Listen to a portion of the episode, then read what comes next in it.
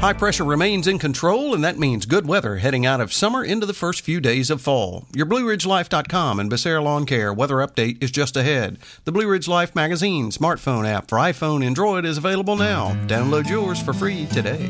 The final week of summer is here. Fall is approaching fast. Let the crew at Becerra Lawn Care handle all of those hot yard chores while you take it easy. Mowing, weeding, mulching, raking, cleaning out those gutters, chipping, and more. One call. Carlos and his team at Becerra Lawn Care can make it happen. He brings all of his gear to you to get it done in a snap. Sit back and relax. Call Carlos at 434 962 3266. He'll call you back.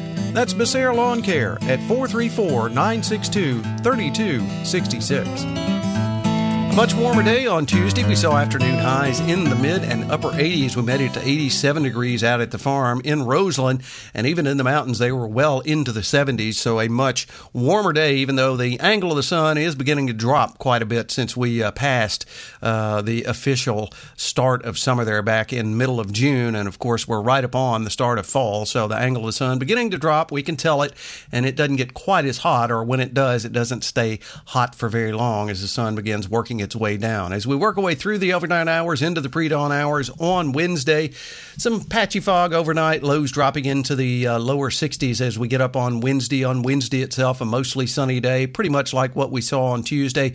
Maybe a hit or miss shower in the afternoon, most folks seeing nothing at all.